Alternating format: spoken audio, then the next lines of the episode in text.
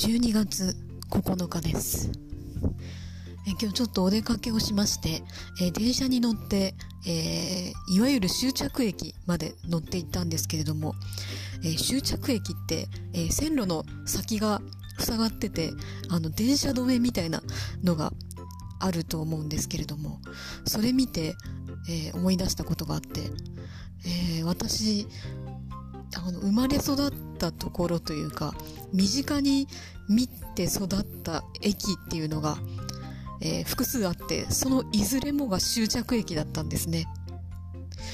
だから私にとって駅っていうのはあの必ず線路の片方が塞がっているっていうものでだからなんかあの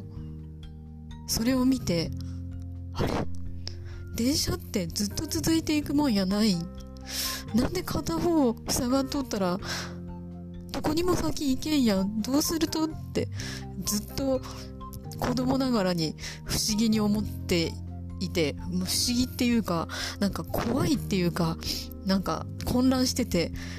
えいつかあの線路止めの奥がパカって開いて先に行くんかな？どうなんかなってあの本当になんか全然わかんなかった。そんなことそんな時代が、えー、自分にもあったななんて、えー、思い出しました。そんなこともあったなっていうか割と特殊な環境で育ったんだななんて思います。